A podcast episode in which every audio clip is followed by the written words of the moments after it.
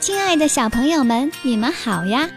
欢迎来到今天的小橙子讲故事时间。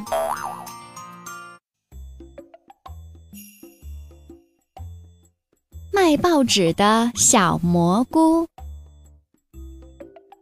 有一家报刊亭，生意不是特别好。报刊亭的老板小红帽十分的头疼。自从他接手了这家报刊亭，生意日益惨淡。这是为什么呢？因为呀，小红帽特别爱看报纸和杂志，他常常看得很入迷。别人来买报纸的时候，他都不爱搭理人家。你说这样生意能做好吗？小红帽也很想痛改前非，可是他总是忍不住看报刊杂志。有一天，小红帽开门准备卖报时，发现门口蹲了一只蘑菇。这个蘑菇有半个人那么大，他仰着头问小红帽：“你好，请问你可以给我一份工作吗？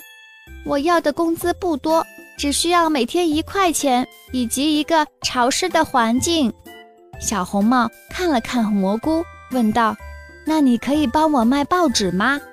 蘑菇点了点头，说：“虽然我没有卖过报纸，但是我可以试试。”于是，小红帽和蘑菇愉快地签订了协议。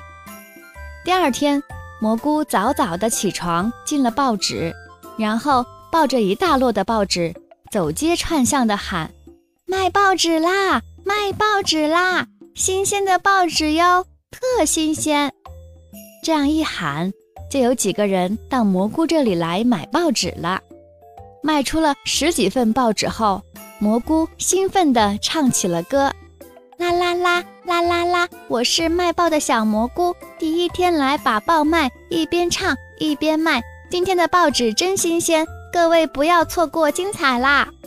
蘑菇这嘹亮的歌声又招来了不少顾客，蘑菇把顾客又带到了报刊亭，怂恿他们买杂志。一天下来，蘑菇的销售量。